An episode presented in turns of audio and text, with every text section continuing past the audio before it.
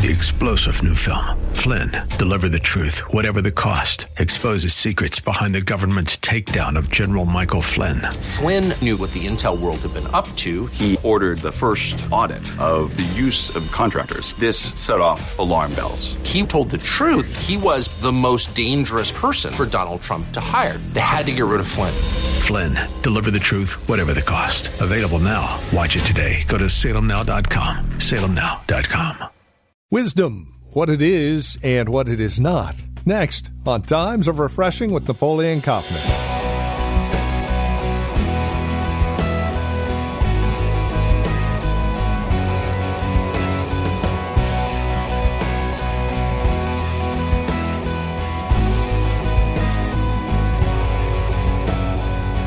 We get this idea of wisdom and just exactly what it is. Some guru sitting on a mountaintop spewing out wise words and sayings, right? That's wisdom. No, it's not.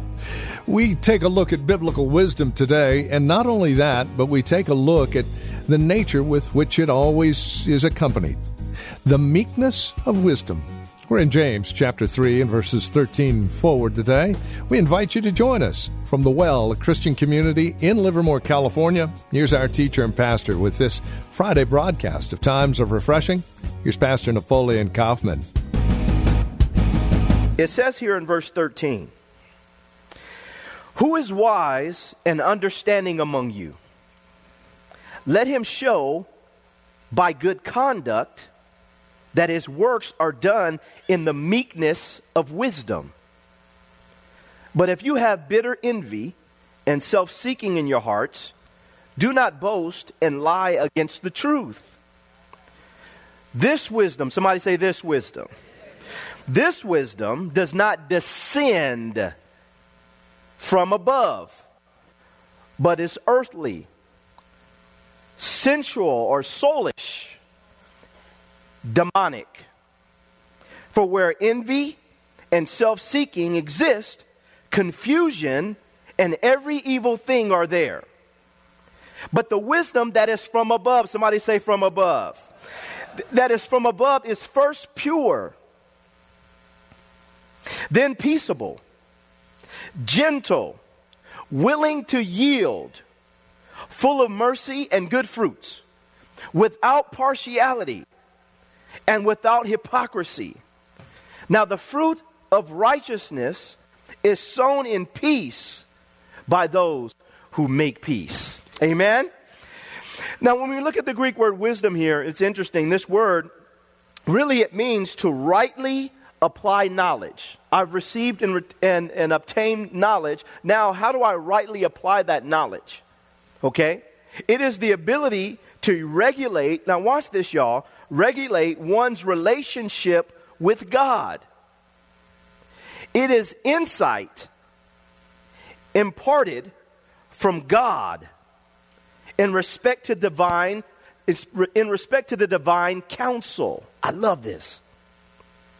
When one is wise unto God, he is prudent with others and knows how to regulate circumstances. I'm going to read that again is how to rightly apply knowledge. But the wisdom that God brings, it, it, gives us the ability to regulate one's relationship with God. How do I stay in tune with God?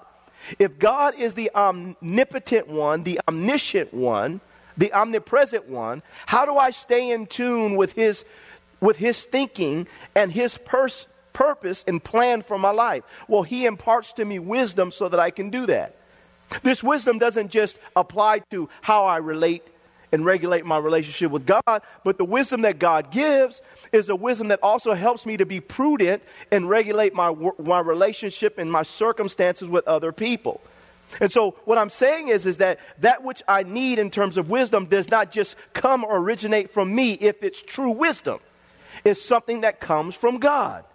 And so he says here, it is it is insight imparted from God in respect to the divine counsels. The thing that I love about King David, David was so wise, but his wisdom was obtained because he constantly inquired of the Lord. He constantly went before God. What do you think about this? And God would give him exactly what he needed, whether it was for a battle, a war that he was going to fight, whether it was dealing with domestic issues, whether it was dealing with how to build the tabernacle or temp- the temple, whether it was how to establish a city. He accessed the mind of God, and this is what caused him to be effective in the earth. It wasn't something that he just came up with in and of his own self. He was, it is, it is uh, the person who has this wisdom is prudent with others and knows how to re- regulate circumstances. We, as the people of God, should know how to deal with life, to deal with our employers, to deal with our children, how to deal with and manage our churches, and all those things that pertain to life and that are really, really important to us. We need this, this wisdom. It's not just the accumulation of knowledge. How do I rightly apply that? So that it's effective in my life, my relationship with God is maintained, and then I rightly know how to deal with individuals and life circumstances. This is the wisdom that he's talking about. And I love this because he makes a distinction here. He says this wisdom is from above, but then he talks about a wisdom that is earthly, that is sensual, and demonic. But the key to it being earthly, sensual, and demonic, he says in verse 14, look what he says. But if you have bitter envy and self seekings in your hearts, do not boast and lie against the truth. He says, This wisdom does not descend from above, but is earthly, sensual, and demonic. And so, for all of us, we have to see that you can go to college, you can go to school, you can up, read books, all those things are good. But the Bible says that knowledge puffs up. Some of the most arrogant, prideful people that you will ever meet are people that are educated people. But it doesn't necessarily mean that they have wisdom. Or the wisdom that they have is earthly, sensual, and demonic. And so it produces something that is ultimately ungodly. And for us, we want to access the mind of God so that we're producing those things that are a blessing. When it comes to having wisdom, we have to keep in mind that sometimes our emotions get in the way. The devil is constantly trying to play on our emotions so that our judgment is off and we don't rightly apply that which God is trying to dispense to us. Suggestions, not only from the demonic, but also suggestions from, from people that are demonically inspired. We have to be very careful of this. We have to understand that also one of your greatest enemies, now listen to me, y'all, one of your greatest enemies is you. Look at your neighbor and tell him, wow. You can be your greatest enemy.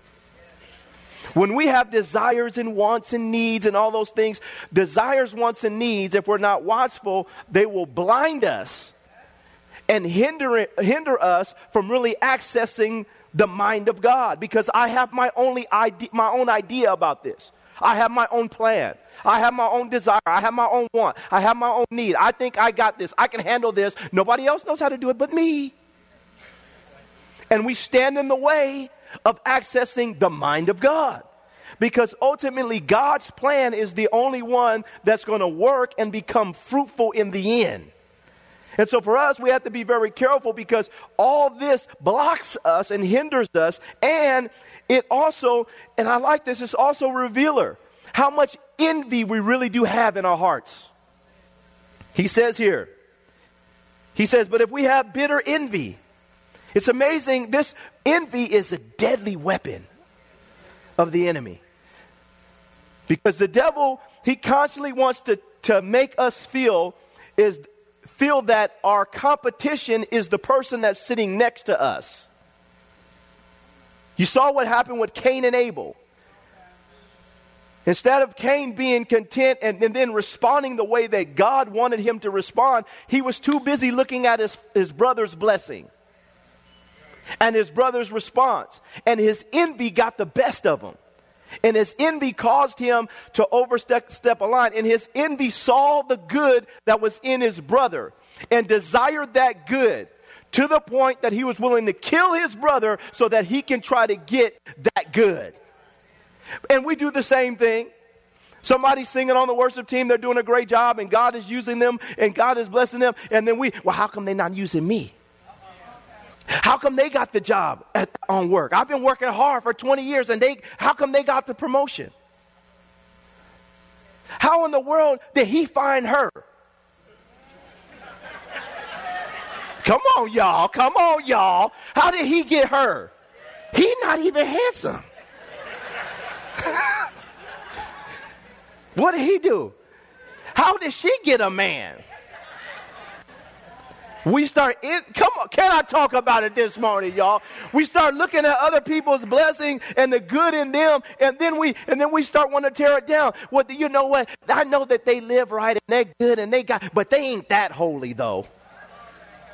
I see some chinks in their armor. And we start wanting to tear other people down. Why? Because we have bitter envy in our lives.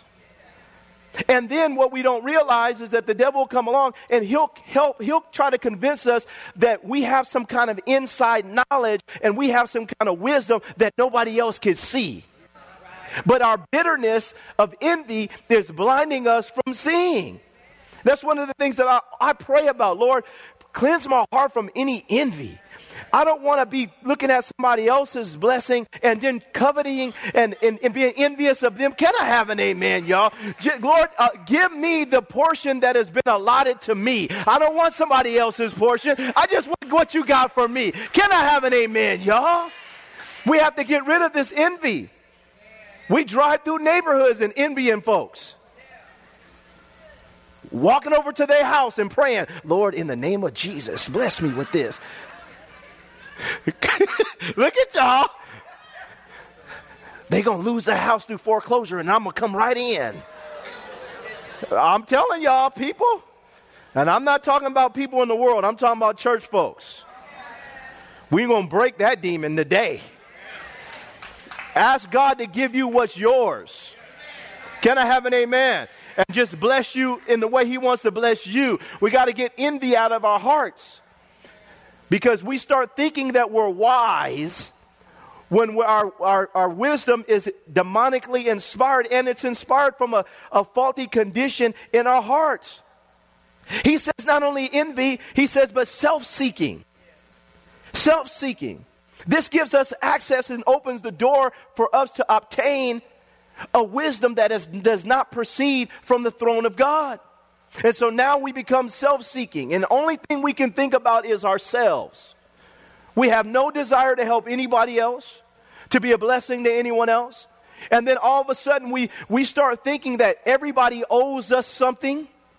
Then an entitlement mentality, just like with Cain, an entitlement mentality creeps in, and we think everybody owes us because we're bitter we have bitter envy in our hearts. Then now we have self seeking. And now everybody owes me something.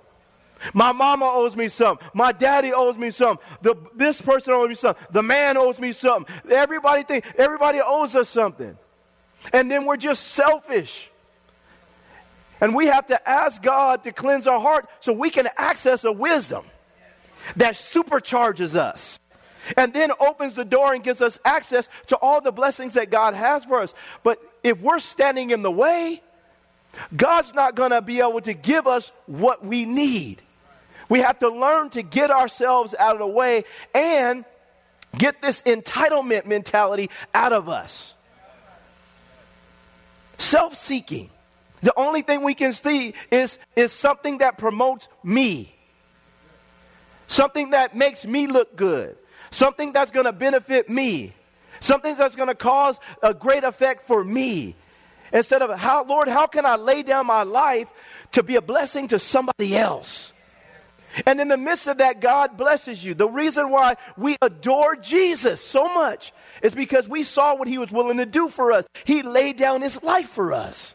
And greater love have no man than this, than a man lay down his life for his friends. We get rid of being selfish and self seeking. And what does it do? It gives us access now to the mind of God. We start to obtain wisdom. Look at verse 15. This wisdom does not descend from, from above, but is earthly, sensual, and it is demonic. That is the wisdom that is being promoted on the earth right now. It's being propagated and pushed. Television, radio, you name it. It's, it's all about head knowledge. And it's not a wisdom that proceeds from the throne of God. And how do you know? Because look at the fruit of it. Look at the confusion. Look at the bitterness. Look at the anger. Look at the hatred and the rage in the world. Look at all the, di- the disturbances and distresses that we see on the planet. Because people do not want the wisdom that comes from God. But yet people think that they're smart. People think that they're, they're elite. They think that they know everything. But the way in which we get access to the wisdom that comes from God is we got to have the po- right posture of heart. There's a meekness that's associated with true wisdom. Look what he says here. But the wisdom that is from above is first pure. There's no self seeking in it, there's no envy in it. There's a purity about a person that you're talking to that has true wisdom. There's a simpleness about it, there's a sincerity to it. And there's a life giving aspect of that type of, of wisdom. It's pure, there's no self involved. It says, then peaceable. You get around people that truly have the wisdom of God, you sense the peace of God around them, and they become peacemakers. Doesn't mean that in the church you're not going to have some squabbles. You're going to have some fights. The devil's trying to take us all out. There's going to be moments when you have things like this. But when you get around a person and, and you sense the peace that's on their life, there's something special about that. Because you can get around some people and just being around them, you just sense it's just disorder and confusion. But yet they think they're deep. Can I have an amen? And you, you, you talk to them for five minutes, you're like, man, this person's a space cadet.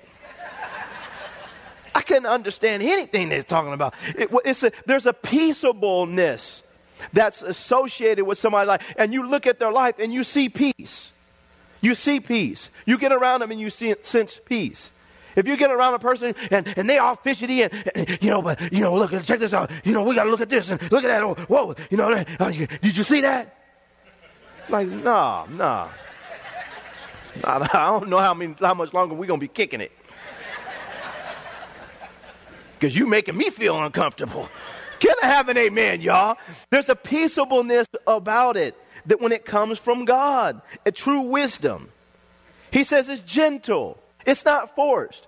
I've learned in my walk with Christ, if a person doesn't want to receive what I have to say, then praise the Lord. Go ahead, receive what you want. You don't have to. There's a gentleness about it that should be respected. I'm not going to shove it down your throat. And I'm not going to, when I first got saved, I used to do that. I told y'all the stories. I'm arguing in the Bible bookstore for three hours. I come home to my wife. She's like, Are you all right? I just got through talking about this God. We were talking about eschatology. He didn't want to receive it. He don't even know. I'm, And my wife looking at me like, Man, you, what's wrong with you? I'm fighting for nothing. If you don't want to receive it, then don't receive it. Can I have an amen? Jesus said, Wipe the dust from your feet and move on to another city. And we got to get to a place where we understand that it is gentle, it's not forced. And we shouldn't fight with people all the time. It says, willing to yield. True wisdom is willing to yield. When God begins to release a wisdom towards you, you may have a preconceived condition of thought and a mindset towards something, but when the truth hits you and wisdom hits you, you're willing to yield. Like, man, that's not what I was thinking, but you know what? Praise the Lord that I know I know it now. This is the wisdom of God. And I've learned that, and I was just talking to a brother this morning about it. Sometimes we gotta we have to understand, even in our relationships. Sometimes, as a married man, God is speaking to me, right? But then sometimes He's not talking to me, He's talking to my wife. And I have to be willing to say, well, wait a minute, what she just said was the wisdom of God. Now, I wish God would have told me first. That's how people think. I wish God would have told me first. But he didn't tell you, he told her. So, men, listen to your wife. Because sometimes, I'm not saying all the time. I heard some ladies saying amen. I'm not saying all the time. Y'all was really amen amen. Sometimes God's talking to your wife. He's not talking to you. But you have to have enough wisdom to be able to say, ah, that's God. Can I have an amen? And for us, we want to make sure that we're constantly aware of this because at the end of the day, there's a willingness to yield that is associated with accessing the wisdom of God. And we all want to obtain that, but we have to be will, willing to yield. And that's the fruit of it. It says, full of mercy. If the, if, the, if the wisdom that you're accessing just tears everything up all the time, then it's not the wisdom of God. The wisdom that God has is full of mercy. It doesn't mean that God's not a God of judgment and justice because we know He is. But there's a mercy that's associated with the wisdom that comes from the throne of God. We want to make sure that we're constantly accessing that and then measuring what kind of wisdom do I have? Is this wisdom truly bringing forth more mercy and releasing mercy? And the kingdom of God is being released and mercy is being revealed. This is something that we have to, he says, good, full of good fruits. This is the kind of wisdom that God wants us to have that we become fruitful and you see good fruit in a person's life. Like, man, look at the fruit of God in their life. If the wisdom that you feel like you're obtaining is causing you to destroy everything in your path, tear up your life, bring more uncertainty and fear and insecure, all these things. Then it's reviving bitterness and envy. It's something that is not from the throne of God. And so for us, we have to be able to weigh this before we, before we receive it. But the, the wisdom that God releases is full of good fruits. It says without partiality. This is one of the things I've been studying the last year just looking at God, help me so that when I look at the world, I look at our church, I look at life circumstances, that I don't have partiality. That I don't have partiality in my life. There's no way I can be an effective judge if I have partiality in my life. The goal is for me to arrive at that place of truth so that regardless of how I may feel, that I accept that which is factual, primarily through the biblical lens that God gives us all. We have to make sure that we don't have partiality in our hearts when we're looking at the world. We're looking at church. We're looking at the world system. We're looking at race and religion and all this other stuff. Obviously, when it comes to religion, we have our position, we have our doctrinal, we, we know what we believe in terms of that which is true and we perceive to be truth and the confirmation of the Spirit of God and the life of Jesus Christ and the revelation of Jesus Christ in our midst, that will never change. But at the end of the day, we still have to make sure that when it comes to, you know, people's personal preferences and whatnot, that we don't allow that to blind us. Well, I don't want that kind of person praying for me. I don't like their skin color. I don't want that. I don't like that person praying for me. I don't like their size. I don't, I don't know about that. I, you know, and what happens is there's a personal, per- I don't like them, you know, because I don't like their political party. So I don't want them praying over me. And what happens is we get all perverted and, and dirty and smeared by the world. And then we come to church, we try to lift our hands, and we're saying, Why isn't God moving in my life? Because you have all this partiality. I don't want to sit next to that person because, because they're, they're dirty and they, they just came off the streets and I don't, I don't like that. I don't, I don't want anybody dirty getting next to me. And then we, and then we say, God, but here I am, God. And, and God's saying, well, there I am too. Why don't you help them out? Why don't you be a blessing? You got all them clothes. Why don't you give them some? The ones I gave you. Can I have an amen, y'all? Can I have an amen, y'all? And that's how we live. And now we get rid of all this partiality because that's not the wisdom that comes from God. And we want to make sure that we're breaking this down. He says, without hypocrisy, that we're not play actors.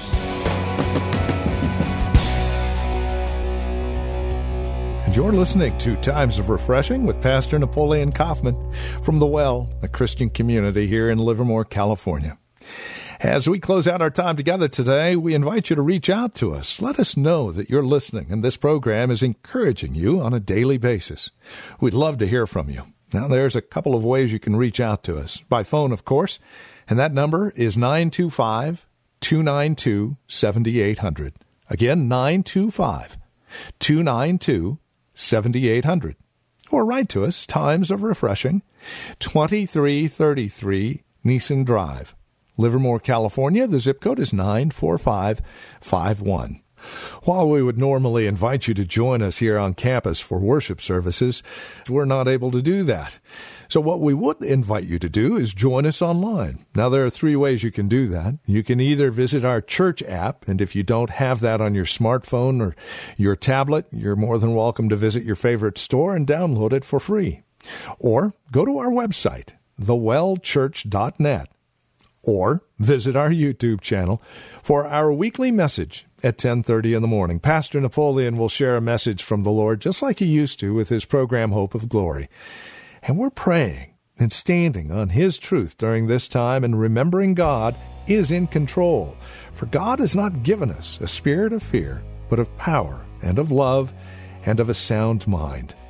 Thank you again for spending time with us here today on Times of Refreshing. Until next time, God bless.